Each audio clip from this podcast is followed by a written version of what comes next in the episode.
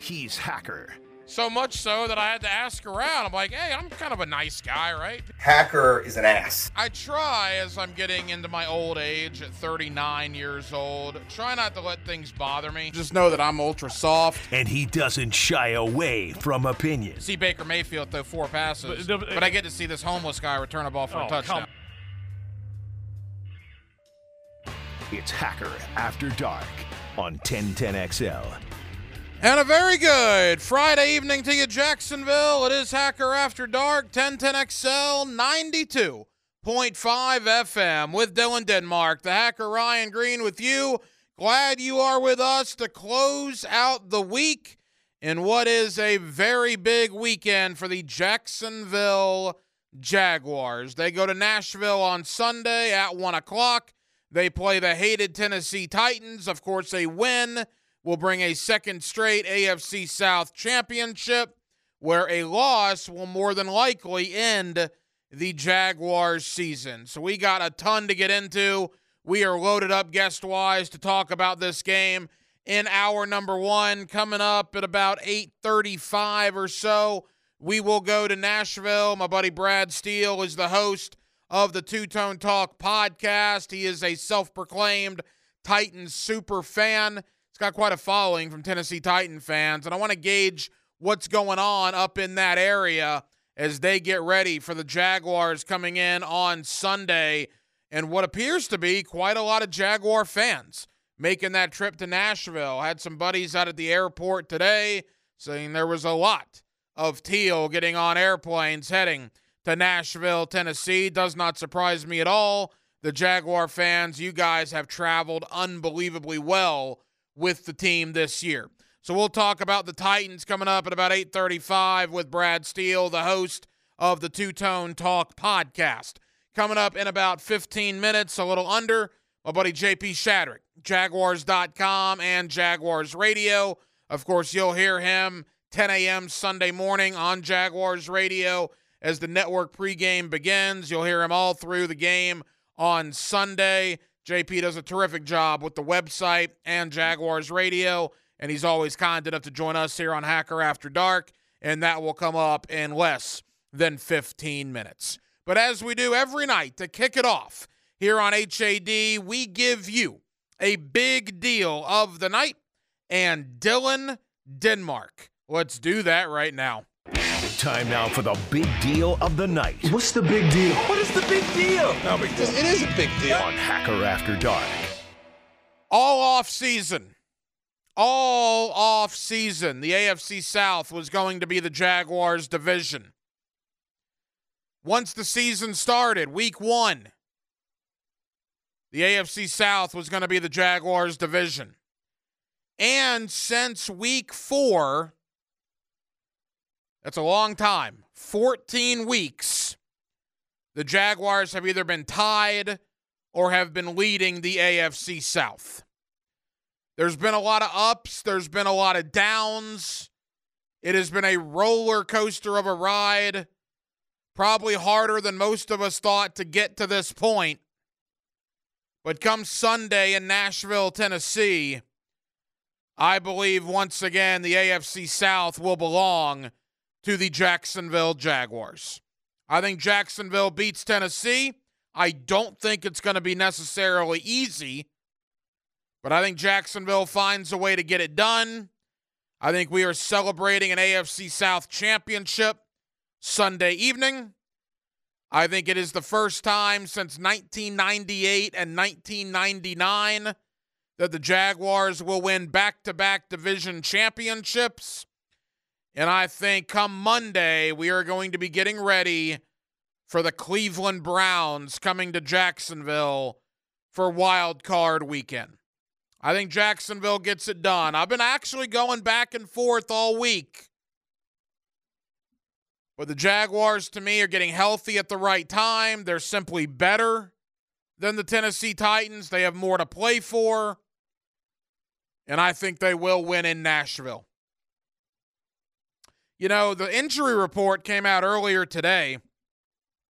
Granted, there were three enormous names on it that are all listed as questionable Zay Jones, Christian Kirk, and Trevor Lawrence. but no one has been ruled out of the game that's not already on IR. The entire Jaguar starting defense is healthy going into this game. And Doug Pederson said he expects Zay Jones to play, even though he's on the injury report. We'll see about Christian Kirk and Trevor Lawrence, but do you guys realize potentially, potentially, if those three guys play, the starting 22 that we envisioned for the Jacksonville Jaguars coming into the year, the 11 starters on offense, the 11 starters on defense, will all be playing in week 18? How many NFL teams can say that right now? I can't imagine any others can. You're starting 22 from opening day, or I guess when Cam Robinson came back in week five, but he was going to be a starter before the suspension. You're starting 22 could all potentially be in there for week 18. There's no way another team can say that. I'd be shocked. As bad as the injuries have been, and we talked about this earlier this week, think about all the guys that have missed games this year. And it's a hefty list, man. From Trevor Lawrence to Christian Kirk to Zay Jones, Devin Lloyd, DaVon Hamilton, Andre Cisco, Tyson Campbell, Walker Little, Cam Robinson. I mean, you go on down the line. Dawuane Smoot. The Jaguars have been crushed at times with injuries this year. They have not been healthy for a large portion of this season. And yet, miraculously, here we are, less than 48 hours away from a must win game, week 18, to get into the playoffs and potentially you're going to have your starting 22 available for this game. That's amazing. Will that mean anything? I, I don't know. I think it's an interesting subplot, certainly. Obviously, timing has been off. Some of these guys are just now getting back out there, like Christian Kirk, like Zay Jones. We'll see about Trevor. So, will they be as sharp? Will they be as good as they would have been prior to injury? Probably not. But there's no way you can complain about injuries if your starting 22 from opening day is potentially out there week 18 and a must win. That is what you call good luck. It took a while to get here, and it didn't always seem like the luck was good. But now that we're here, you look at injury reports around the NFL, Tennessee has ruled out five people for this game. They have another five that are questionable. Jacksonville hasn't ruled out anybody, and three are questionable. That's amazing luck for the Jacksonville Jaguars. I will tell you this, too. I told Rick this in the two minute drill. I'm pretty excited about tomorrow night in the AFC South. We're going to talk to Ben Arthur who covers the AFC South for the NFL on Fox. He's coming up in the nine o'clock hour. I love the fact we get Houston and Indy tomorrow night. That's terrific. And I think Indy's going to win the game. I know most people I've talked to like Houston. I think on paper, Houston probably has more talent. People are in love with CJ Stroud, and for good reason. It's a great player, great young player. But Indianapolis is just an absolute giant pain in the time is it? They're a pain in the butt. They're a pain in the butt. You think they're gone and they just come back. They're like a bad rash. You think you finally get rid of them and they just show back up, man. I think outside of San Francisco and Baltimore, I think Indianapolis has won like the most games in the last eight weeks. They're six and two in their last eight games. And I think Gardner Minshew, yeah, that Gardner Minshew, and Indianapolis is going to find a way to get it done. And then they're going to sit back with their feet propped up and be absolutely gigantic Tennessee Titan fans on Sunday. Again, I think the Jaguars win the division. I think the winner of tomorrow night's game between Houston and Indy get in as a wild card. And kudos to everybody in the AFC South. All the talk about how awful the South was, worst division in football. And there are still three teams left standing that are alive for an AFC playoff berth heading into the final week of the year. I believe two of those teams will find their way into the playoffs. Congratulations to Houston, Houston and Indy on great seasons. It's a shame one of them is going to miss the playoffs. That is a playoff game tomorrow night. The winner is in regardless, either as a division champ or a wild card. The loser is out. It's going to be fun to watch. It's going to be a great weekend. Great weekend in the AFC South. Give me Indy tomorrow night. Give me the Jaguars on Sunday. And if that comes to fruition, that would mean the Cleveland Browns would come to Jacksonville. And I hope we're talking about this next week. I just want to lob this at you free of charge. Do you realize if it is Cleveland, they went to the playoffs in 2020, which was the COVID year, right? People couldn't go to the stadiums. The dog pound hasn't gone to a playoff game or been able to go to a playoff game since 2003. Isn't that right, Denmark? What we looked up? Yeah, 0304 season. 0304. And again, I hope this is a talking point next week, but I wanted to give you a little appetizer because I do believe we will be talking about this. The Cleveland Browns have some of the most passionate fans in the NFL. Outside the COVID year of 2020, they have not been able to go to a playoff game in two decades. You imagine that scene here in Jacksonville next week? Whoo! And I hope we get there. That would be something. But he got to beat Tennessee first in Nashville on Sunday afternoon. I believe the Jaguars will. The head coach Dave Campo, the Pro Bowler Leon Searcy, and myself will indeed have a fifth quarter for you. Two hours after the Jaguars and the Titans go final on Sunday, live from Players Grill on San Jose Boulevard in Mandarin. And I believe we will be celebrating the second straight AFC South Division Championship for your Jacksonville Jaguars. We will head up to Tennessee coming up in less than 25 minutes. Brad Steele, the host of the Two Tone Talk Titans podcast, to get the Tennessee side of this matchup on Sunday. Coming up next, my buddy JP Shadrick, Jaguars.com and Jaguars Radio. Let's talk Jaguars. Let's talk Titans. Let's do it with you next. Friday night, Hacker After Dark. And we're glad you're with us here on 1010XL and 92.5 FM. Let's ring up another guest on the All Pro Roofing phone line. Back here on 1010XL at 92.5 FM in the city of Jacksonville. We're glad you're with us. The Jaguars and the Titans. Sunday at 1 o'clock up in Nashville. You'll hear it right here on 1010XL. A win for the Jaguars will mean a second consecutive AFC South championship. A man you'll hear on Jaguars radio this weekend. You also see him all over Jaguars.com. Is our buddy JP Shadrick, and he's always kind enough to join us here on 1010XL. JP, how you doing?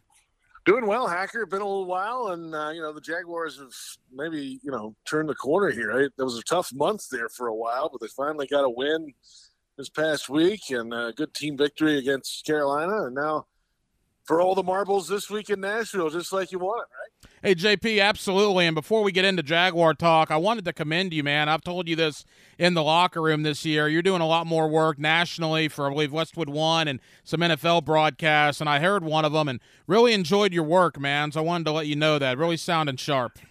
well, I appreciate it, Hacker. Yeah, it's been a fun year, man.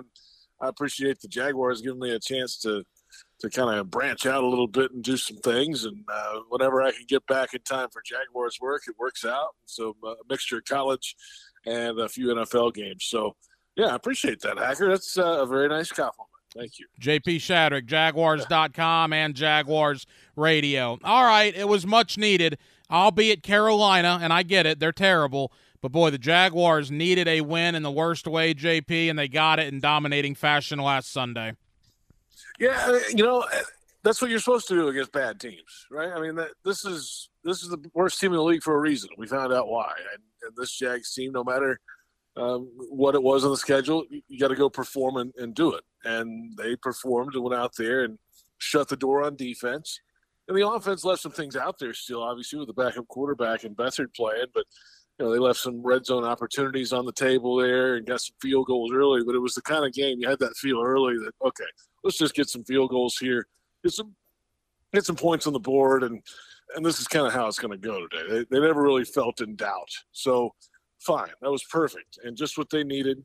Um, and you know they can control their own business now moving ahead. So maybe the defense is has kind of figured some things out here. Obviously, Josh Allen had a big game, three sacks. Travon Walker stepping up big, so that's a good sign moving ahead, uh, going into this last week. And, and on the offensive side, let's get some guys healthy. I mean, obviously, number one's the quarterback hack. So you know, is Trevor going to be ready? And then are the receivers going to be ready? Zay Jones could get some more practice time, and they, they could even open the window for Christian Kirk. Doug Pederson said the other day. So you know that could change the whole dynamic this weekend in Nashville if they got the full arsenal. You know, and certainly Carolina is never going to be confused for the greatest show on turf, but no. they did put 30 points on Green Bay, 300 yards passing for Bryce Young leading into this Jacksonville game. And the injuries have been decimating to the Jaguars. I mean, just awful this year. But this is as healthy, JP, defensively as they've probably been, man. I mean, this is the Jaguar defense. They are remarkably healthy for this point in the year on that side of the ball. And remember, you know, two weeks ago now, the Tampa game, um, you know, it was the return of Cisco and Campbell, and they didn't really necessarily play that great. They were in the second half uh, relegated to the bench again, just to kind of get their feet underneath them. And they came out last week and played better, right? So the secondary's out there. That's good news.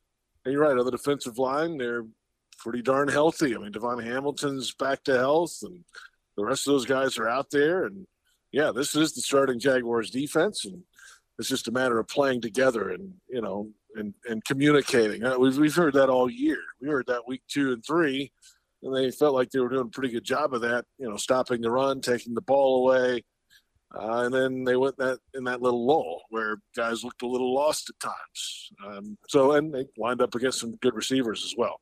So maybe that's past them now, and uh, they got that out of their system and they can finish strong against Tennessee. JP Shadrick, Jaguars.com. You also hear him all over Jaguars radio here on 1010XL. You mentioned CJ Beathard, and look, by no means am I saying Trevor Lawrence and CJ Beathard. There's any question there. But what I will say about Beathard, JP, is this. There were two plays in particular. I think Brian Burns was a result of both of them, where if Trevor was out there, I thought he might have fumbled the ball. Beathard did a great job tucking the ball away, getting to the ground. Sometimes Carolina is going to win a play. They did, but they didn't turn the ball over. And I think, you know, sometimes people try to make the NFL out to be uh, advanced trigonometry times 100 when sometimes it only needs to be algebra, right? You tackle, you don't turn the ball over, you take what the defense gives you. And that's exactly what the Jaguars did. And maybe moving forward now, uh, maybe a light goes off in Trevor's head you don't need the 35 yard seam route every time. You know, the eight yard down and out's fine as well. Beathard did that, and you see the results on Sunday. Yeah, I wasn't good at trig or algebra, so you know whatever. but but I think um, you're right, and, and that's veteran play. I mean, you know, he understands his limitations. I think probably as a quarterback, and he's confident in what he can do. But it's just going to be a different style than Trevor, and, and that's fine. Just protect the football, hand it off a lot, and you know, throw it down to the guys that are open short. That's fine. You don't have to push the ball, especially in a game like that. You didn't have to push the ball down the field into danger. And you just follow that game plan to a T. And to your point, yes, Trevor, you know, there's been that talk this year of, hey, he can't can't hang on to it or he tries to do too much in a big moment. And, you know, especially around the goal line in the red zone – you know, there's like hero football at, at moments, it feels like with Trevor, which is great because sometimes it works out well and he makes great plays. But other times it's a turnover or the, the catastrophe happens on offense. And those have just got to go away. And there's a long stretch of those coming up. And, you know, that's the balance too with Trevor. How much of that is, you know, just trying to be a young quarterback up and coming and learning. How much of it is because he's banged up and playing through some things as well? Maybe a combination of both, in my opinion. But um, I'd rather, you know, have to say whoa than giddy up.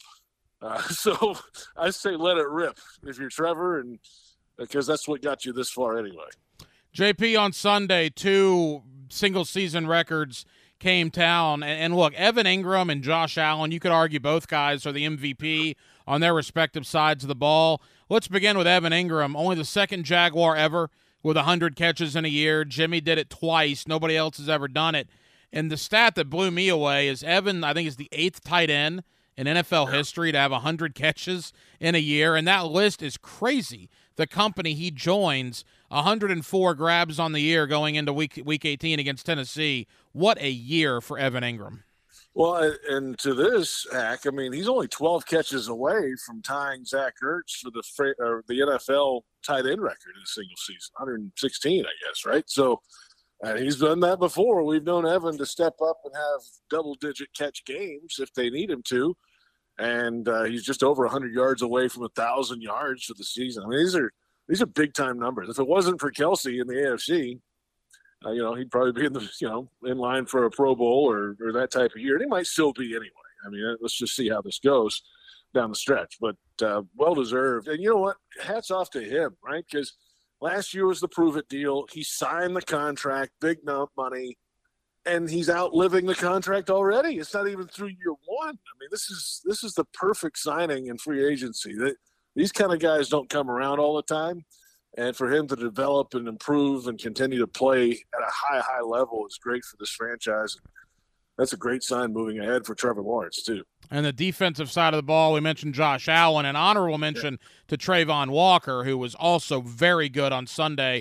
But Josh Allen, 16 and a half sacks on the year, almost 30 years of Jaguar football, JP. I think you could realistically make the argument this may be the best defensive season a Jaguar football player has ever had because he's dynamic in a lot of different ways, right? I mean, he, he's impactful in obviously the pass rushing game, um, you know, and, and certainly in big spurts, right? He's he's had those multi sack games, and then there'll be a few weeks where he doesn't have it or the circumstances aren't there or whatever.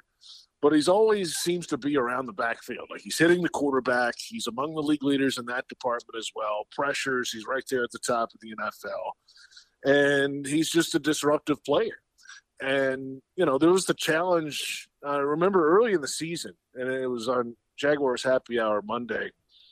We talked a lot with Boselli and Prisco about the lack of a game wrecker on defense, and I think that got heard. And I think Josh took that personally. I mean, that, this is true. I mean, he heard it, responded to it. It's been a motivation for him to be that game wrecking player that the Jaguars did not have early in the season and he stepped up to it in a big way, in a big moment, in a contract year, and uh, when the team needed it the most. So, hats off to Josh. What a season! And let's just finish it off strong and a, and a good playoff run to go with it. Final moments, JP Shadrick, Jaguars.com, and Jaguars Radio. That brings me to this weekend. AFC South has been crazy the entire year. It's one of the most intriguing divisions heading into Week 18. Obviously, Saturday night's a playoff game between Houston and Indy. The winner is in, the loser is out. Now, the winner would get upgraded to a division winner if Jacksonville loses on Sunday. But, JP, what do you make of the South, and how do you think this is going to play out on Sunday and I guess Saturday night for that matter? Yeah, it's a good one. Uh, you know, Houston and the quarterback play that they have uh, delivered this year has been fantastic, obviously, when he's been out there. You know, CJ's Stroud's playing fantastic football this year. Gardner's kind of playing out of his mind, it feels like, at Indy. And they've got a running game to go with it, obviously. Taylor had a, a good game last week, so that's fine. Um, so for me, I think Houston figures that a, a, way to win that. That would be a fitting end to what has been a, an incredible season down in Houston, to be quite honest with you, with a quick turnaround and a new coach and everything that's come with that. Um, so that would be a, a, a just finish, I think, for them. Now for the Jaguars, it's just go handle business in Nashville. I mean, this is not a good Titans team. They're just trying to figure out the quarterback. Uh, it could be Derrick Henry's last game in uh, Tennessee, so you know, don't let him get loose on you and, and be vintage Derrick again. We don't need that on the last game.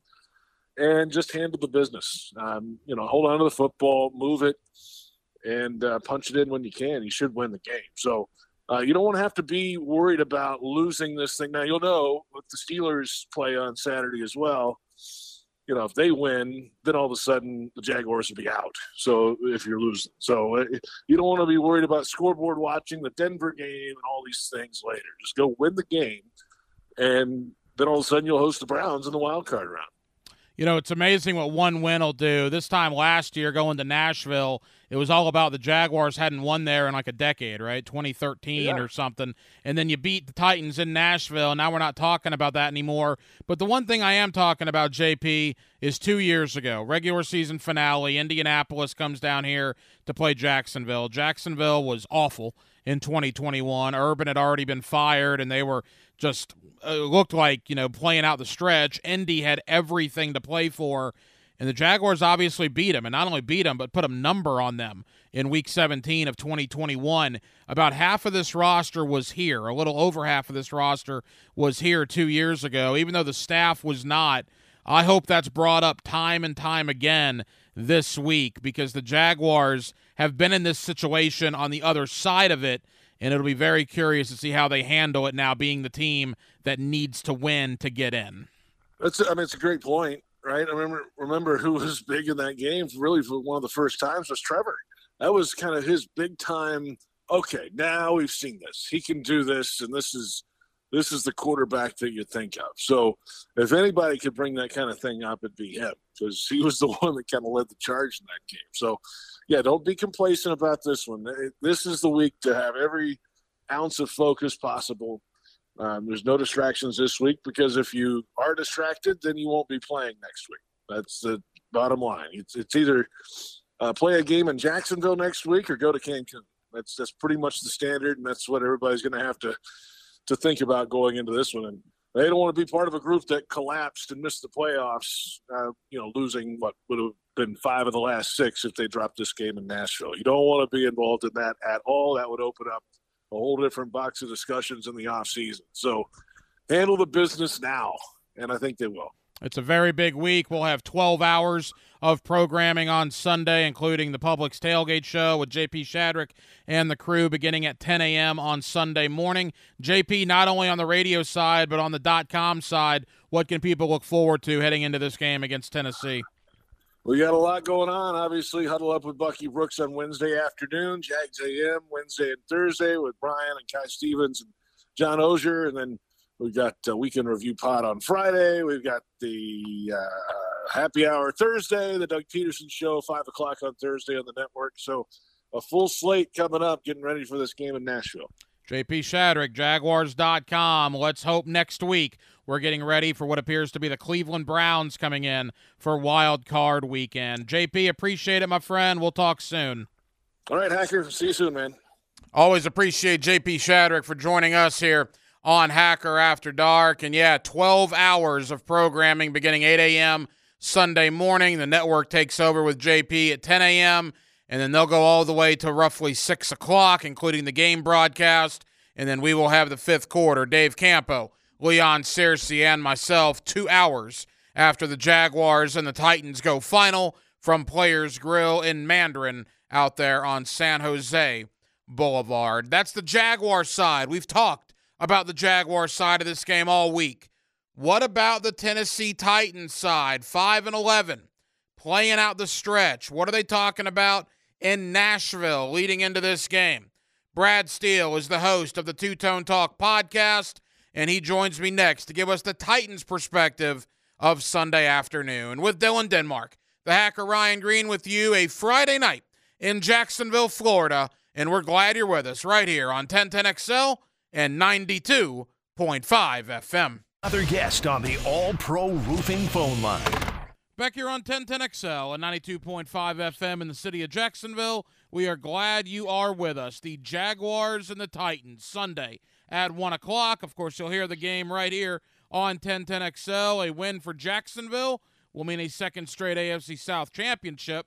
A loss will end the Jaguar season more than likely. Stakes are very high in Nashville, Tennessee on Sunday.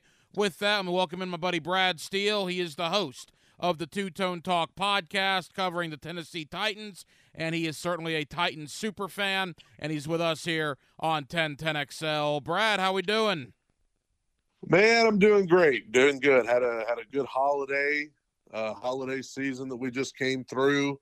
Uh, ready for the new year and uh, as ready for the off season as I've been in a long time. You know, Brad, it's interesting. Keep in mind, you're talking to people in Jacksonville, Florida. So for 13 out of the last 15 years, we know what you're going through right now, just waiting for the off season to get here.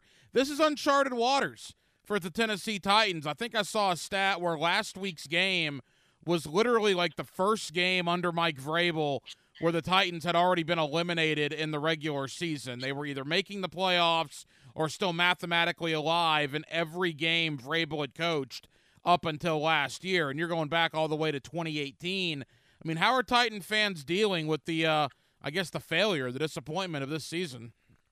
Not well. Not well. I mean, I, I think, as you said, the last time that we were in this position, I think, was 2015. So you're talking Marcus Mariota's rookie year, I believe. Um, and you know, a lot of people, you know how it is. I mean, when when you have seasons like this, you've got one portion of the fan base that just wants to fire everybody and and start over, and then you have one portion who believes we're a piece or two away. I, you know, I, I think for me personally, I, I, look at the Titans roster now. I mean, nobody has started more undrafted players this year than the Titans. Nobody has played more undrafted people than the Titans. Um, so this offseason is going to kind of tell the story of what direction we're headed in because we've got some money to work with. Going to probably have a top six, seven ish draft pick to work with. And that's going to kind of tell the story about where we're headed uh, from here because – the days of having having a roster full of undrafted hard workers um, that needs to be over. I'm afraid with. Brad Steele, the host of the Two Tone Talk podcast, here with us on 1010XL in Jacksonville. Brad, say what you will about Mike Vrabel and about the Titans, but man, they fight and they battle, and they've done that a lot this year. I understand they're five and eleven, but they've been in almost every game. And then I go back to last week against Houston. That was very untitan esque. That was very un Mike Vrabel esque. In fact, it looked pitiful, quite frankly, at some points for Tennessee. That's why, to mm-hmm. me, and I'm telling Jaguar fans down here all week, that's not going to happen two weeks in a row. I think Tennessee's going to come out spitting nails this week because of what happened last week in Houston. Do you think I'm reading that correctly? I think so. I think, you know, you hear a lot about tanking and trying to lose for draft picks. That's something that fans want, but you know as well as I do, not just for the Titans, but for every team in the league. You know, it's it's these guys' lives. You know, they they put their body on the line every day. They're not going out there to lose. And uh, Vrabel is one of those guys. You know, I don't know if you saw his press conference a couple days ago, but I mean, he he used some language. He he you know, in, in talking about why they need to win. He definitely said some said some things that let you know that he's going into this game pretty pretty fiery, you know, and, and wanting to win. And uh, you know, I think he is one of those guys where the team is going to adopt his mindset. So I, I do expect them to go out there, especially, you know, they play much better at home than they do on the road. Uh, this team does, and so I, I would expect them to compete hard on Sunday. Um, I would expect them to, you know, last game of the season might get a trick play or two in there. You know, you're probably looking at Derrick Henry's last game as a Titan, quite possibly. And so I think you're you're gonna they're gonna throw everything at the wall they can, uh, is what I'm expecting. You know, and to the Derrick Henry point, again, we're big fans of him going to high school 30 minutes up the road in Yulee High School here in Nassau County. Had Derrick in studio many times during his high school career. Um, he's killed the Jaguars, Brad, in, in years. I mean, just absolutely annihilated Jacksonville. They could do a, an entire video of tributing Derrick Henry, what he's done against Jacksonville in his hmm. career. But do you believe that this will indeed be his final game in a Titan uniform? That's my gut feeling. I mean, I think that I mean, we know how it is paying running backs in the league now. It's hard for them to get the money they feel like they've deserved. But I mean, I think he's probably going to test the waters. I mean, I think the only way he ends up back in Nashville is if he's just not hitting on anything uh, with any other team. But I, I think somebody will somebody will pick him up because you're talking about a guy who, you know, he just turned 30 today. It's his birthday today. And um, he's behind just a horrible offensive line.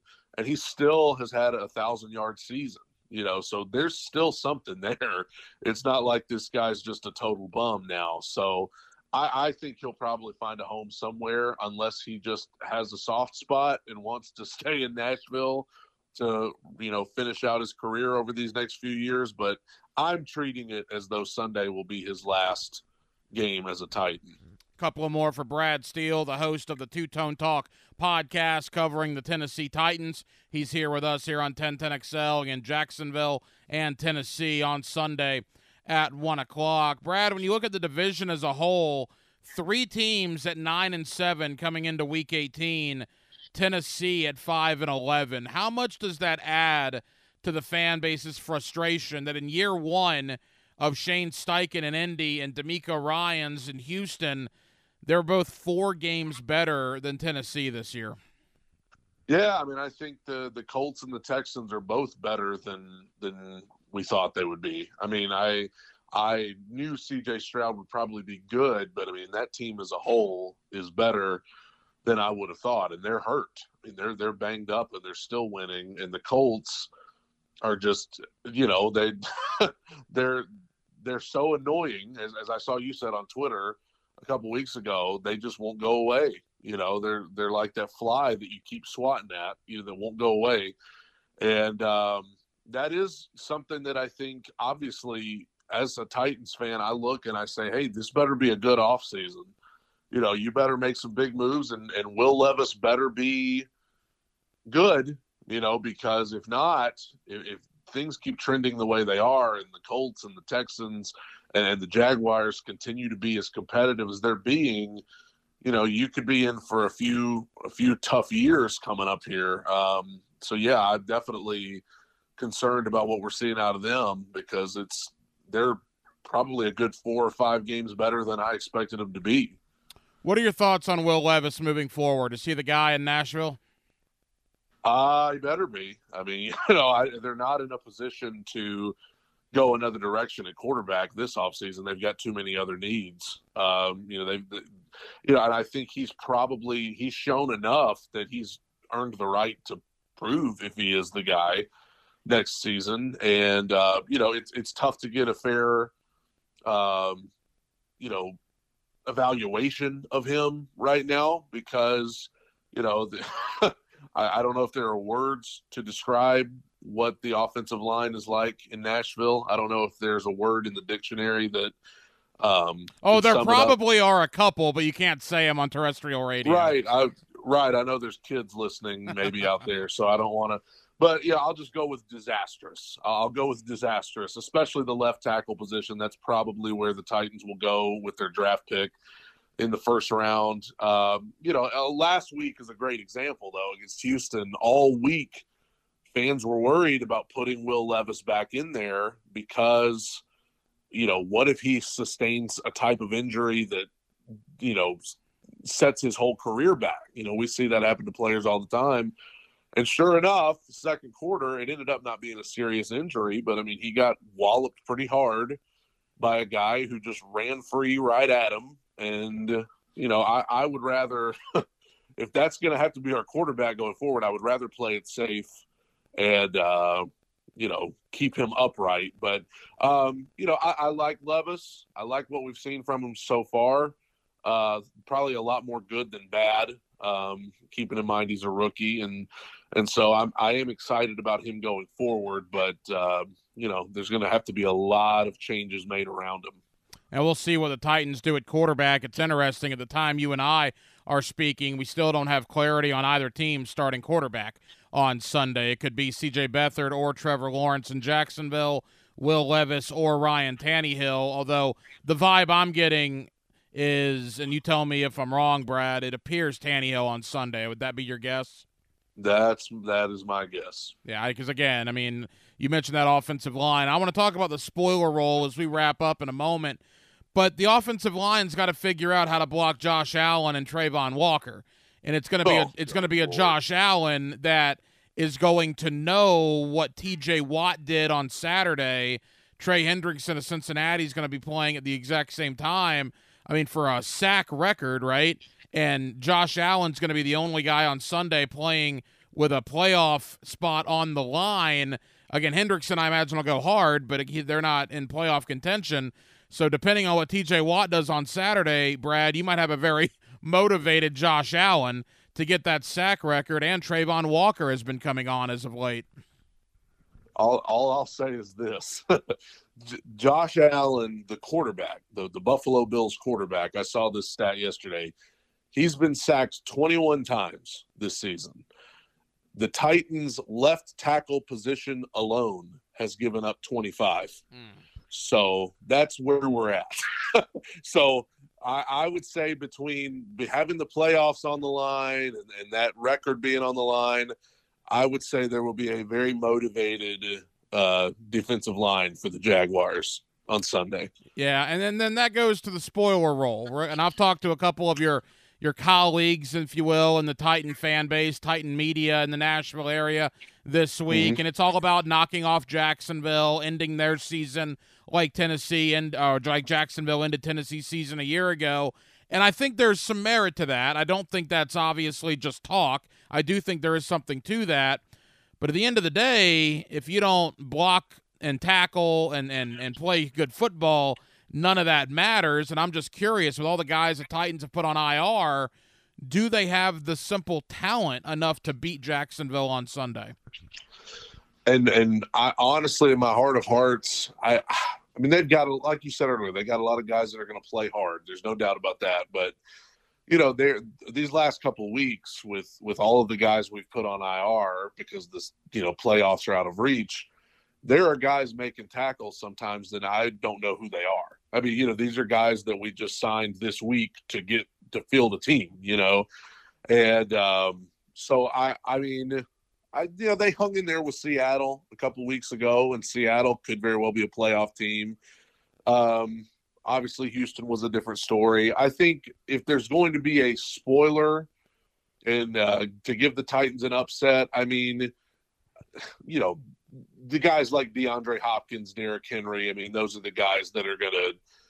They're, they're still playing, you know. Denico Autry has had a spectacular season for the Titans. He'll still be in there but even then, I don't know if that's enough to overcome a secondary full of guys who would not start anywhere else in the league and offensive linemen who would probably some of them not even make the roster anywhere else. Um, my, I I would say this is a situation where if the Jags lose, I, I I would be very surprised, very surprised. And I would tend to agree with you, although Nashville has been a house of horrors for the Jaguars up until last year. I think they lost like eight in a row before last season. Brad, leave us with this. Again, Brad Steele, host of the Two Tone Talk podcast, talking Tennessee Titans. Uh, a win on Sunday for Tennessee, uh, essentially ruining Jacksonville's season. Would that make up for the season to this point for the Titans? Uh, for me, no. I mean, I think when you when you go into a season, you're you're hoping for you know you're hoping to be competitive and to be in the hunt at least till the end and and stuff like that. And, and obviously with the Titans, you know, since 2015, we have been in the hunt up until the end, if not in the playoffs. So I mean, beating the Jags um, especially if Pittsburgh wins Saturday, you knock the Jags out of the playoffs. You know, there will be some people who are good with that. I I can still look at this team and the offensive performances that I have seen this season, and I mean that two ways: the offensive and the offensive performances that I've seen from the Titans this year. I don't know if you can quite make up for all of that. Um, but you know it, it, might soften the blow for some folks it might uh, at least end the season on somewhat of a good note i reckon We know Tennessee starts the vacation on Monday. The question is, will they take Jacksonville with them? Brad, what's your thought on the game? Who wins? Oh, I, I I'm going Jacksonville. I think there's just too much at stake. I think obviously with Indianapolis and Houston both playing each other, so one of them's got to win, and uh, they'll be breathing down your neck. And if Pittsburgh beats Baltimore's backups, you know the stakes are just too high for Jacksonville, and I have to believe Doug Pederson, who has, I mean, been around the block, and and you know things have not been great for Jacksonville over the last month, but I got to believe with all of that on the line against this team, Jacksonville should should pull it out for sure. Hey Brad, give your podcast a little bit of love. Now I know here in Jacksonville, not a lot of love lost for the Titans, although I think your podcast, and I tell you this, you do a great job with it. It's an interesting way for Jaguar fans to kind of stay up to date on what Tennessee fans are thinking up there in the Nashville area. Where can people find that podcast? Well, you can find it on Spotify, you can find it on SoundCloud, and especially on YouTube. I mean, YouTube um, is, is where I'm really trying to build up. You just look up Two Tone Talk. Uh, do episodes every Monday and Friday. Um, and so I'll be doing one Monday after the game, whatever happens. And uh, you can go over there, and I'd appreciate it if you'd sub and and uh, check out the pods from the past. There's some funny stuff on there especially you know Jaguars fans will probably enjoy the episodes you know after a loss to the Jaguars. Um, yeah, about to say I might be in a couple of those podcasts of memories. You are, you are, man. We have we have a good time picking with each other on there, but it's all in good fun. You know, there's no. This isn't one of those where we get on there and actually, you know, get personal with each other. We just keep it keep it lighthearted and just talk about our teams. And uh, so, yeah, I'd appreciate it if anybody would go look it up. Two Tone Talk podcast. Brad Steele. Brad, you're a good friend. You do a great job with that podcast. Appreciate you, my man. We'll do it again sometime this off season, bud. I appreciate it, man. Happy New Year. Hacker After Dark on 1010XL. Nine o'clock hour has arrived. Hacker After Dark, 1010XL and 92.5 FM. We will take you up to 10 o'clock this evening. Coming up in about 30 minutes or so, Jason Cole has covered the NFL for many years. He is a pro football Hall of Fame voter. We'll let you hear Jason's thoughts not only about the Jaguars and how he feels the AFC South will play out this weekend, but about Fred Taylor. He'll be one of the guys in the room voting for the Hall of Famers in about a month's time. So you'll get an interesting perspective on a Hall of Fame voter's thoughts on Fred Taylor's candidacy this year. So Jason Cole comes up in about a half an hour. Coming up next, Ben Arthur, FoxSports.com, the NFL on Fox. He is their AFC South reporter. We'll certainly spend some time on Jacksonville and Tennessee but again, I want to talk Houston and Indy tomorrow night. What a weekend it's going to be in the AFC South. That's what Ben Arthur covers for the NFL on Fox, and he will join us coming up in less than 10 minutes. A Friday evening in Jacksonville, Florida, before what is sure to be a big football weekend, and we're glad you're spending it with us. With Dylan Denmark, the hacker Ryan Green with you here on 1010XL and 92.5 FM. Back here on 1010XL and 92.5 FM in the city of Jacksonville, we are glad you are with us. The Jaguars and the Titans, Sunday at 1 o'clock. Of course, you'll hear it right here on 1010XL. A win for the Jaguars means a second straight AFC South championship. A loss for the Jaguars, more than likely, means the end of their season. It is going to be a crazy weekend in the AFC South, of course, with Indianapolis and Houston having essentially a playoff game on Saturday night. Let's talk about all of it with my friend Ben Arthur. He covers the AFC South for FoxSports.com and the Fox Sports app, and he's always kind enough to join us here on 1010XL. Ben, how you doing? Doing well, Ryan. How are you? Ben, we're good. Boy, what a weekend for you as a guy that covers the AFC South. The fact that it's come down to this, arguably the most intriguing division this weekend in the NFL is the AFC South. Yeah, who, who would have thought, right? I mean, I, I know we've talked about this before on the show, just, um, you know, how, how we didn't kind of expect how the, the, division is shaped, how, how it has. I mean, I think – coming into the year, we all expected the Jags to to be up there. I mean, we, we all basically had them as the top team. And then we thought, I guess many of us thought the Titans would be kind of that number two team with expectation that the Colts and the Texans would be more of in rebuild mode. But as it turns out, the Titans are by far the worst team in the division. We're not even talking about them really. And, and we have three nine nine and seven teams in Indy, Houston, and Jacksonville. The way the Jags have kind of stayed in first place is not how we would have envisioned, right? With kind of falling apart in December uh, until uh, th- this past week, um, and, and, then Indy and, and Houston kind of being these upstarts, and with what CJ's done with Houston, and then with the Colts, despite all the issues they've had, what they've been able to do under Shane Steichen. So all that has led up to this weekend. And yeah, I'm, I'm just as fascinated as everyone else to see how all this ultimately shakes out. Ben, let's begin on Saturday night up in Indianapolis. It is a playoff game between the Texans and the Colts. And what's interesting is Saturday night, the winner of that game knows they're going to be in the playoffs. What they don't know is whether they're going to be a wild card or a division champion. That information will not come until Nashville on Sunday but mm-hmm. Ryans versus Shane Steichen, let's begin there. Great head coaching jobs. Do you think one maybe over the other in coach of the year voting, or are they both about on the same level for you? Um, I, I think for me, I would I would give Shane Steichen the advantage because I, think for, for one, they've dealt with much more adversity personnel wise, right? I mean, Anthony Richardson has been out for the year since week five. Jonathan Taylor has missed several games, being in and out of the lineup, kind of struggling to get him going at times. He still hasn't had a 100 yard rushing game this season. Right tackle Braden Smith has been in and out. Uh, Michael Pittman Jr. has has missed a game.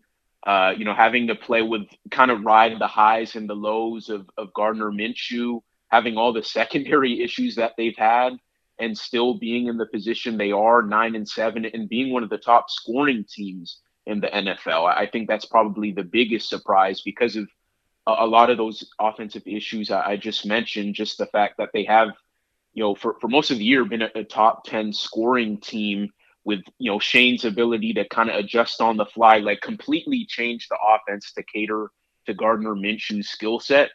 Um, I, I, would definitely give the advantage to him. I mean, that's obviously not to say DeMeco hasn't done a, a great job, um, but I, I, think the Colts have just done have ha- had to deal with a lot more, and they have a much more flawed team. And so the fact that I think they are at this point is probably a little more impressive to me. You know, Ben, for me, again, Ben Arthur, FoxSports.com, and the Fox Sports app covering the AFC South. Ben, for me, it comes down to home field advantage, right? I just think Indianapolis at home, I give them the edge in this game. Saturday night, that dome will be unbelievable. I can't remember the last time the Colts – have been on a prime time atmosphere like this at home with this much on the line. Houston, a very young team coming in. I'm I'm wondering how they're going to respond. And I mean, if the game was in Houston, I might think the Texans, Ben, but because it's in Indy, I'm probably leaning Indy. What's your thought there? Yeah, I, I, do think that's a good point, Ryan. And I think Indy does have some more experienced players, right, in, in key roles. When you think of Gardner Minshew, who's been around the block for a minute. Jonathan Taylor is a veteran running back. Michael Pittman Jr. is a veteran wide receiver.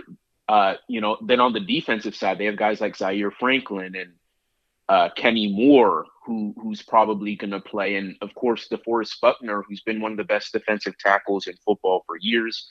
They have all of these guys who've kind of been around for a minute, even if the Colts haven't necessarily had playoff success or whatever. So that that does give them advantage in front of their home crowd. And, and then you, you look on the flip side with Houston, uh, you know, a lot of their best players are in their first, second, or third year, right? And, and that starts with CJ Stroud, who's uh, never really been in this situation. Uh, and, and, then Will Anderson, you know, the really good r- rookie pass rusher. And and so, yeah, I think that is, you know, you do bring up a good point. I, I don't know. I'm just kind of at a point where you can't really ever count out CJ Stroud. Just and, and again, he hasn't been in this kind of game with this kind of stakes at the end of the season with the playoffs on the line. But we've seen throughout the year just him being able to put the Texans on his back, regardless of the issues they're having around them, whether it's with the O line or the run game isn't get going, getting going, or their defense is letting them down. We've seen CJ lead these game winning drives, put them on his back, inspire confidence within the whole team. So I, I never want to count, I don't want to count CJ Stroud out because he is definitely one of those rare quarterbacks. But, um, but yeah, you do bring up a good point. I, I would maybe lean a little bit towards Indy just in, in the fact that they do have a lot more experienced guys who've been in more situations like this. Again, the winner of Indy and Houston Saturday night knows they will be in the playoffs. The question is, will they be one of the wild cards or will they be a division champ? Ben, that brings us to Sunday in Nashville. Here's my trepidation. I've been saying this all week about this game the say what you will about the Titans and Mike Vrabel, they've had a bad year, but they normally compete. They normally battle. And last week against Houston, that was awful. I mean, that, that was an yeah. awful performance. 26 3, they got basically embarrassed. I don't think that's going to happen two weeks in a row. Whether you call it circle the wagons, question the, the pride in the locker room, whatever Vrabel needs to do I think he's going to do. You saw him have some fire at a press conference earlier this week talking about how much he hates losing. I think Jacksonville, Ben, is going to get Tennessee's best shot. However good it is, it's a bad roster, but they're going to get the best shot the Titans have on Sunday.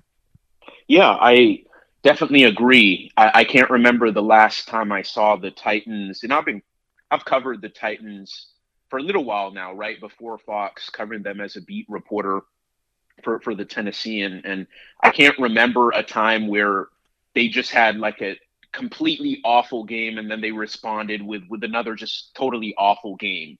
Right. Usually they'll compete um, and, and, keep it close. They might not win the, in that second game, but but they definitely compete. As you said, they're not the type to just roll over. And and and these are NFL players, right? They they have a lot of pride. They want to head into the off season uh, with a win. And I think whenever you can play spoiler at the end of the season, um, that that can get guys r- really fired up. I, I, mean, we saw what what the Jags right did uh, to the Colts a couple years ago, where it seemed like the Colts, you know, that they would just kind of get into the playoffs, and then the Jags upset them. Um, and it was it wasn't close, if I can recall. And they sent Carson Wentz and those Colts home um, and they you know sat home for the playoffs. And so I, I definitely expect them to fight. I mean, Vrabel has said like he, he doesn't like all the kind of the veterans and whatnot that they're going to be playing. He, he said they, they kind of have earned the right to finish the season. Um, and so, so yeah, I, I, expect this to be a battle, you know, for, for the Jags case, I, I hope they're ready to play. I mean, with the way this end of the season has gone, you don't really know what to expect from them. Of course, they got a much needed victory over the Panthers, but at the same time, it was the Panthers, right? And they're really, really bad, have all these issues. And, and so, and, and like, are, are they going to be completely locked in? Uh, I think that's going to be the biggest question because we've seen so many times this season where they haven't in, in games where they should they they really should have right? And it seemed like uh, they had everything in, in their favor and they just need to get a win to to kind of build on on top of that. And then they kind of lose or that you know these lapses or, these turnovers and plus territory and this and that in the third. So uh, i think it's going to be really fascinating to see how they respond. But as you said ryan i don't expect these titans to roll over. I expect them to want to play the role of of of a spoiler and and get into the off season just with a good taste in their mouth. Uh, and and I don't think they want to go the entire season without winning a division game. Right? They're 0 and 5 in the AFC South. I can't remember the last time an AFC South team didn't win a division game. I know it's been several years, um, and, and I, I, know the Titans don't want to have that distinction. So um, I, I know the tit- I know for a fact the Titans will come ready to play. Um, I, I, don't know if, if you can say the same about the Jags, but but I think for their case, it is good. At like literally as we're talking, Christian Kirk was just designated to return to practice, and so um, I, I, think from their offensive standpoint, if they can get him back, if Trevor's shoulder is right, if he can play, you know, all those things uh, can can be in their um, in their favor. But um, but yeah, I guess we'll kind of have to wait and see how they show up on um, on Sunday. Final moments with Ben Arthur covers the AFC South for FoxSports.com and the Fox Sports app. I do think playing the role of spoiler Ben matters to an extent. Um, but when you're the Titans' offensive line, they're awful. All right. Yeah. give give them bulletin board material. Tell them a radio host in Jacksonville saying it. Whatever. They are awful and Josh Allen and Travon Walker are playing some of their best football. So I think the spoiler role only goes so far. And I'll tell you, Ben, in a weird sort of way, and I'm curious your opinion, I almost think this is a good thing the game is in Nashville. Remember last year, Josh Dobbs came in here. He was on the team for like 12 days. Everybody thinks the Jaguars are going to kill him Saturday night in Jacksonville and Tennessee was leading that game with two and a half minutes to go. All the pressure was on Jacksonville. They get out of here. They go to Nashville. A lot of the guys on this team have not done well in that stadium. It's been a house of horrors up until last season. In a weird sort of way, Ben, I think it's a good thing the Jaguars are on the road this week. Yeah. No, no I think there's that's definitely a, a, a fair point. Um, I think uh, I, I think for for in the Titans case though, um, they they have. I, I mean, it, you. I think I think you brought up a, a, good point in you know Josh Allen and Travon Walker and and what they've been able to do. Um, but the look, there there have been games where the Titans O line they they have played well, like that they were able to. I, I know the Dol- the Dolphins are somewhat of frauds in that you know they may have this great record, but, but they haven't really shown up against good teams. But but they went in there on, on Monday Night Football to Miami and and was able to um, you know, to beat them, right? And, so um, I think if you if we get too caught up with kind of like the on paper stuff, like oh, like that they should you know be, be able to dominate and um, weird things happen, right? Especially at the end of, end of the season. And I mentioned that Colts Jags game a couple years ago, and, and so I, I do think we need to keep a, a, note of that. And and um, but but yeah, for, for the Jags, I, I think this is g- going to be a good test for them. Um, like I, I, think if they could go in here and uh, you know come to Nashville and, and get a victory, like like you said um, a place that a lot of the guys on that team up until last year haven't had a, a whole lot of success, um, and and kind of get that good feeling heading into the playoffs um, on the road where they, they've actually played their best ball this season, right? Like they haven't.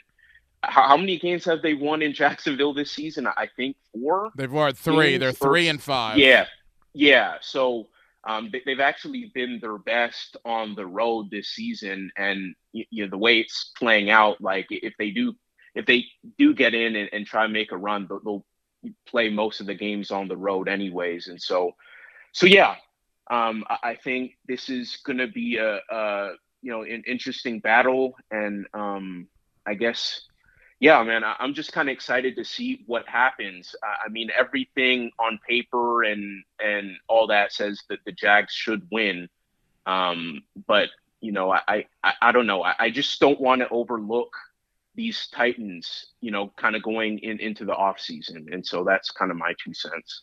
Ben, we got 60 seconds to go. What happens in both yeah. games? What's your uh, predictions?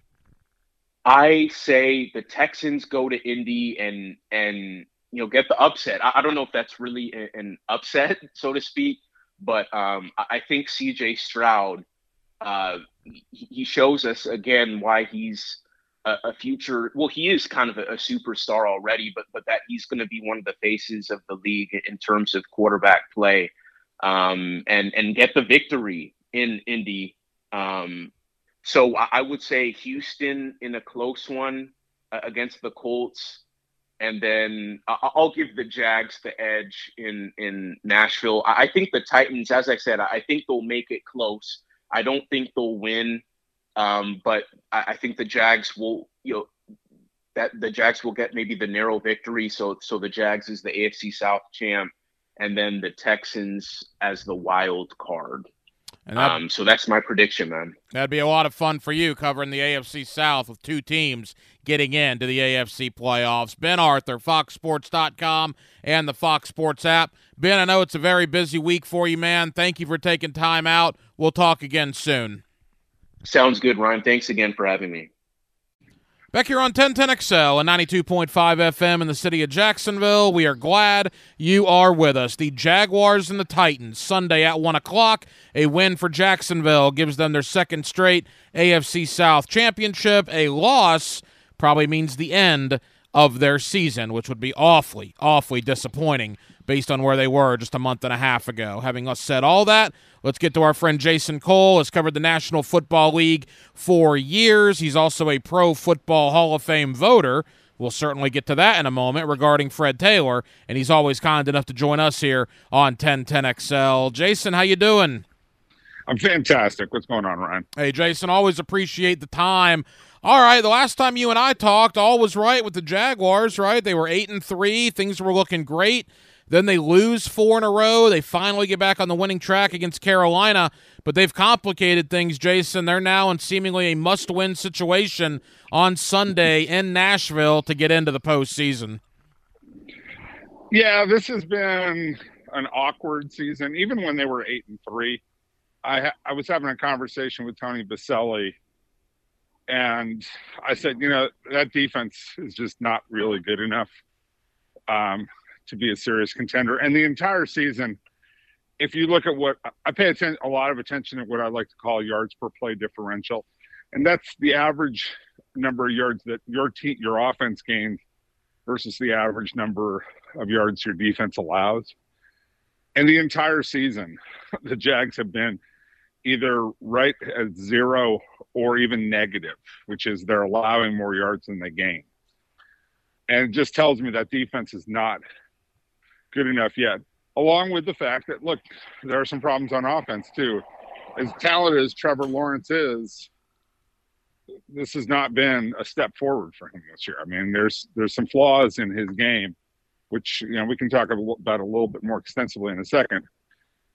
But overall, the the biggest disappointment to me is just how active they are, or not active, inactive they are on defense. They just don't make enough plays.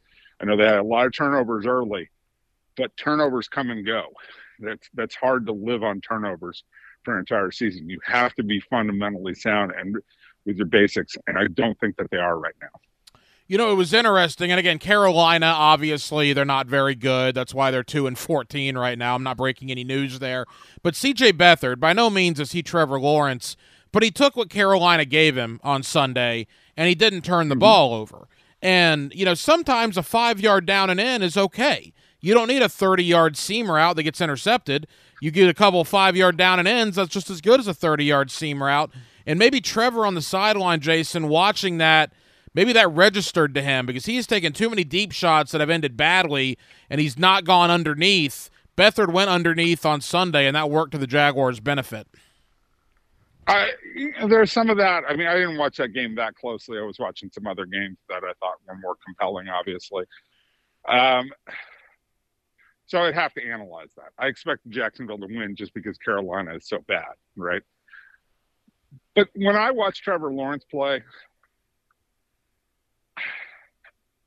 I, I, number one, they need a legitimate number one receiver.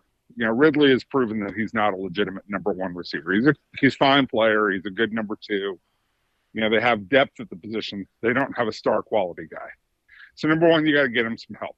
Number two, there are just times where I don't think he realizes where he is at a game in a game, and I think it speaks a little bit to what you're talking about. It's taking shots that you don't have to take at certain times, um, and, and you know the the analytics people will say, look, it's really hard to piece together a drive with one five yard gain after another after another because you eventually put yourself in a bind if you make one mistake. That's true. So you have to have a healthy number of big games, big gains, big plays along the way, you know, to make your your offense work. At the same time, you have to know when you want to take those shots. And there was an interesting story. I was listening to another podcast with Todd McShay. And Todd McShay was talking about the year that Trevor Lawrence came out. And he talked to an assistant coach from another team who interviewed Trevor Lawrence. And the remark was, you know, Trevor's everything about Trevor is fine, but he did something interesting during the interview with that team. They asked him to recall a specific play and what happened on that specific play when he was at Clemson. And Trevor couldn't recall the play, you know, didn't know the circumstances. Well, when you talk to really great quarterbacks and you ask them, okay, you're facing that third and 10, you hit this, what was going on? You get extensive breakdowns from guys of, yeah, I remember this, this, this, and this happened on that play. The reason I threw it here was this. Guys remember stuff really clearly. You know, they're really truly great players. And Trevor is should be on the path to being a really truly great player. That was the expectation when you took him. And they see everything number 1.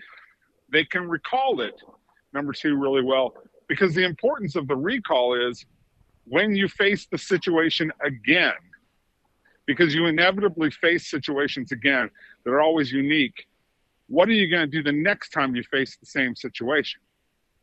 And whether you learned something from the previous situation or whether you didn't learn anything from the previous situation. And the fact that Trevor doesn't recall that stuff, it doesn't make him stupid. Don't get me wrong. It doesn't make him lazy, but it's just different than what your normal great, great quarterbacks do. And it makes you wonder okay, you know, what's going on here that he doesn't remember this stuff and doesn't recall it and doesn't, you know, it doesn't come to his mind the way it does for others.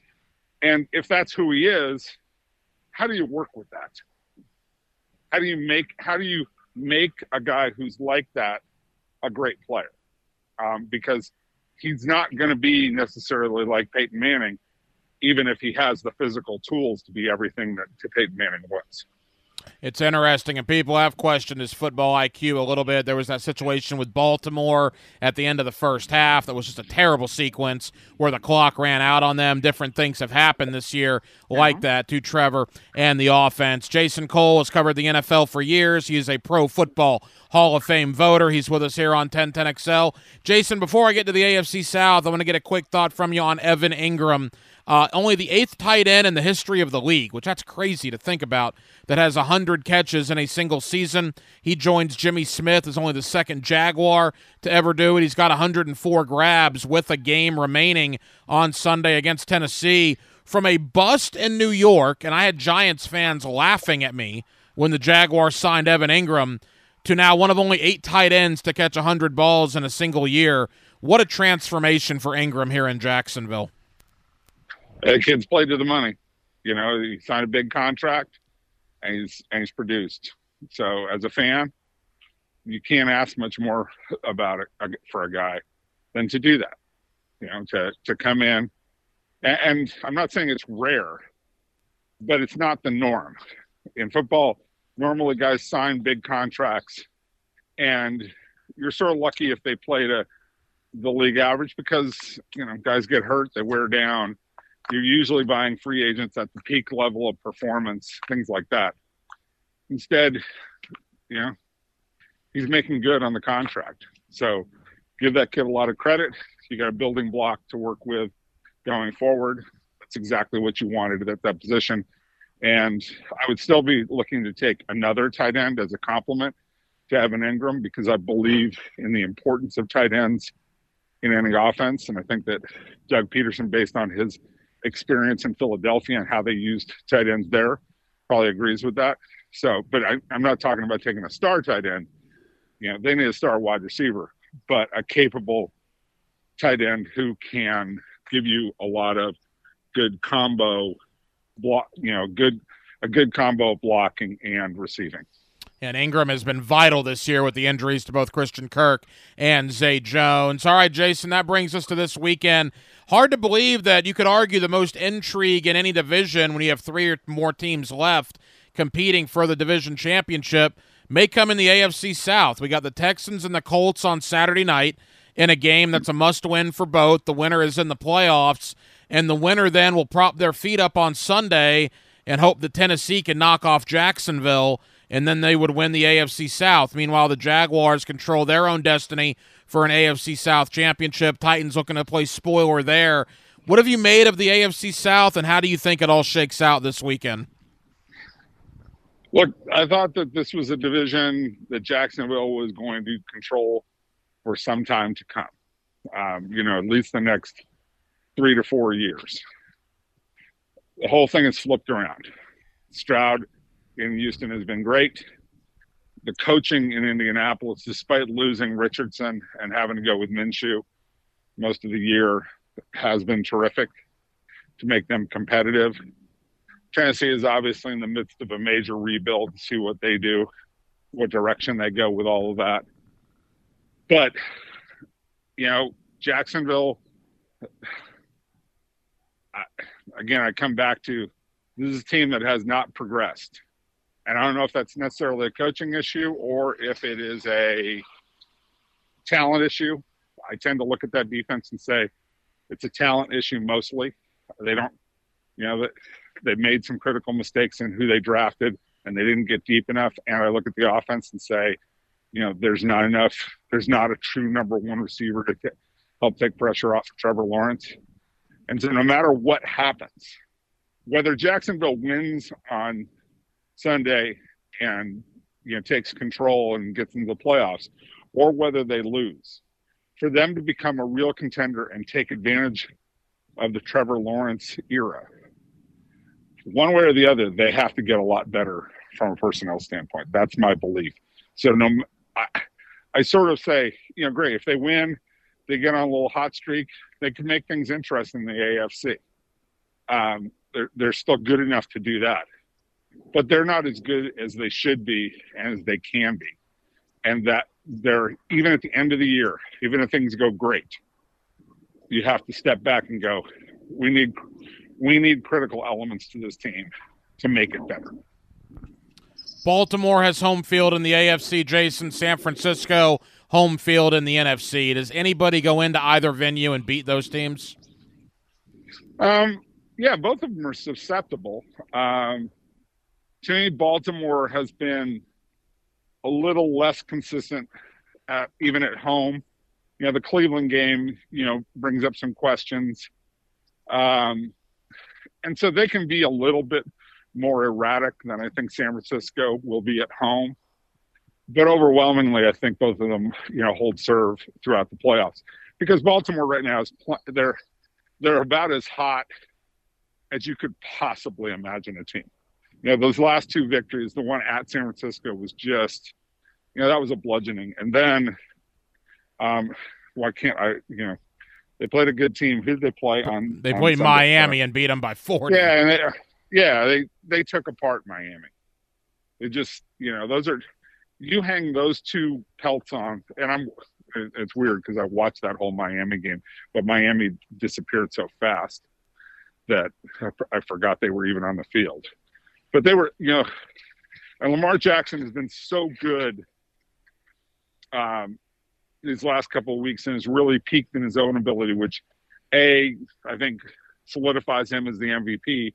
But more importantly, if Lamar Jackson is ever going to win a Super Bowl with Baltimore, like this is the perfect setup. He's throwing the ball as the best he's ever thrown it, you know, from an accuracy standpoint. Okay, I still think there are questions on him against tight defenses, but this is as good as as I can imagine Lamar Jackson being. On top of the fact that you have their defense as good as it can possibly be and does you know and constantly puts him in positive situations where like just get a field goal we're fine. You know, don't you don't have to you don't have to press to get touchdowns every single time.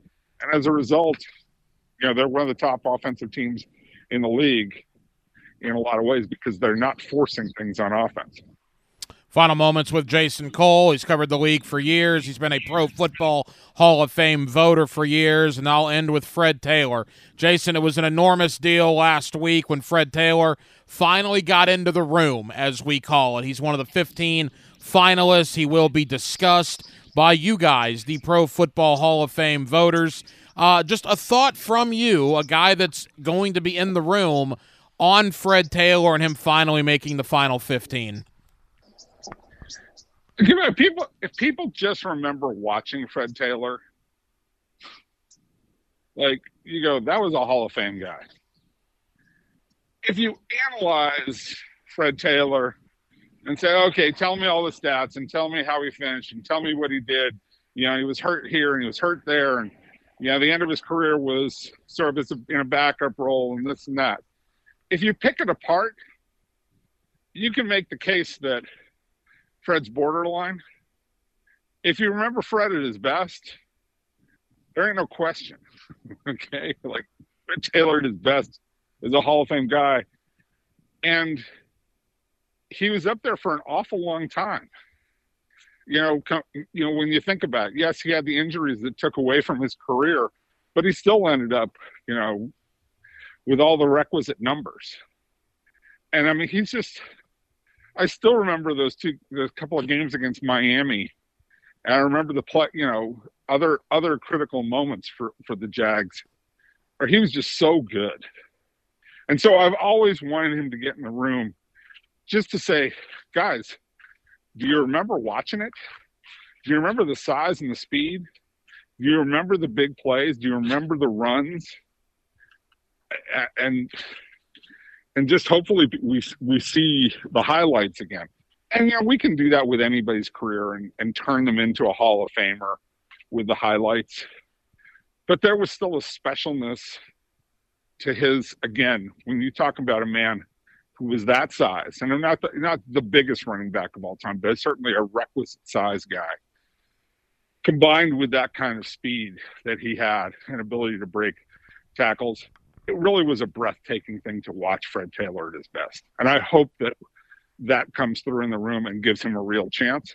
I suspect my guess would be it's going to take a couple of years along the lines of what happened with Boselli to get him through if he's going to get into the Hall of Fame ultimately.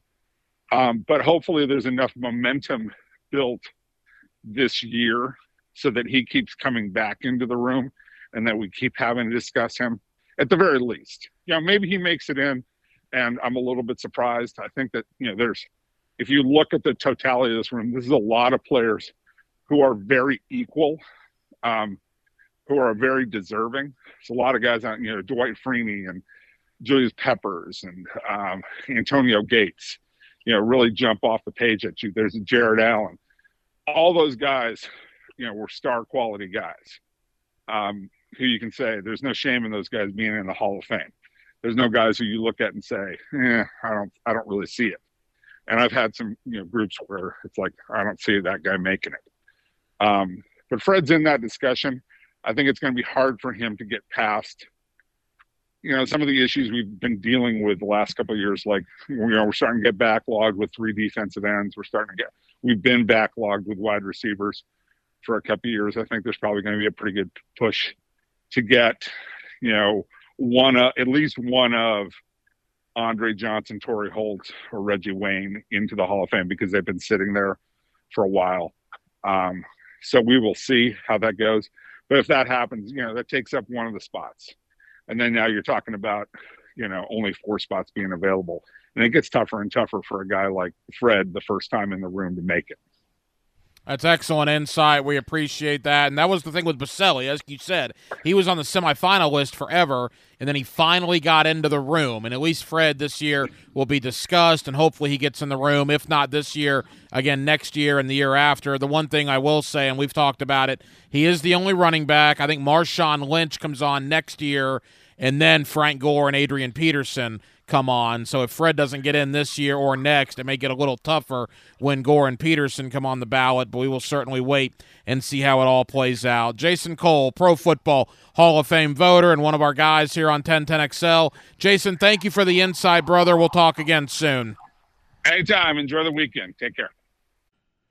And thank you to Jason Cole, Pro Football Hall of Fame voter, longtime reporter for the National Football League, for joining us here on Hacker After Dark. Certainly an interesting perspective on the Jaguars, and of course, his comments about Fred Taylor, as Jason will be in the room, right? He's one of the guys that will hear the argument for Fred Taylor, and he will be one of the guys casting his vote for the Pro Football Hall of Fame. Well, that'll just about do it as we get into our big takeaway of the evening.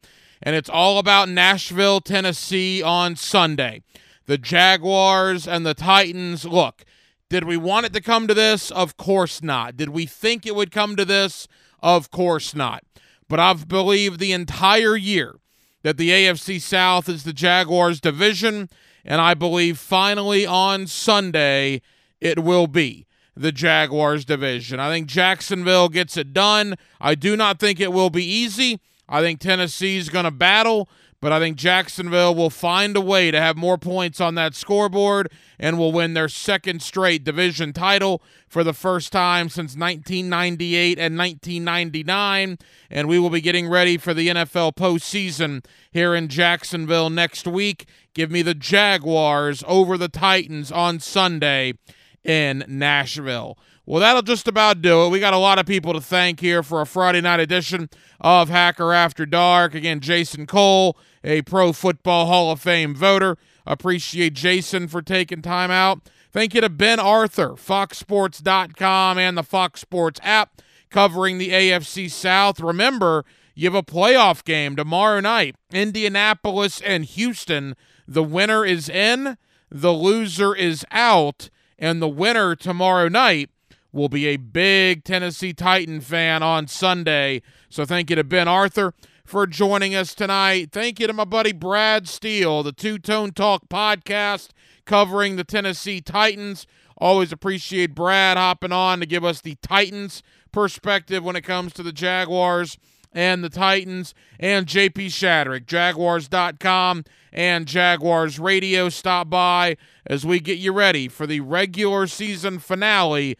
Hopefully, it will not be the finale to the Jaguar season. Now, we will have a fifth quarter for you on Sunday, two hours after the Jaguars and the Titans go final. Join myself, the head coach Dave Campo, and the Pro Bowler Leon Searcy at Players Grill Mandarin on San Jose Boulevard.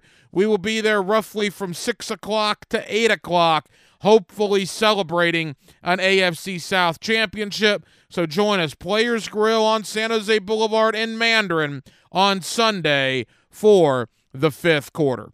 Dylan Denmark was your producer tonight. Dylan, great job as always. I'm the hacker Ryan Green. And again, Jacksonville, thank you for spending not only your Friday evening with us, but spending all week with us right here on Hacker After Dark. So, for all of us here on HAD, have an absolutely terrific remainder of your Friday evening. Have a fantastic weekend, and I will talk to you Sunday night on the fifth quarter, hopefully celebrating an AFC South division title. Until then, good night, Jacksonville.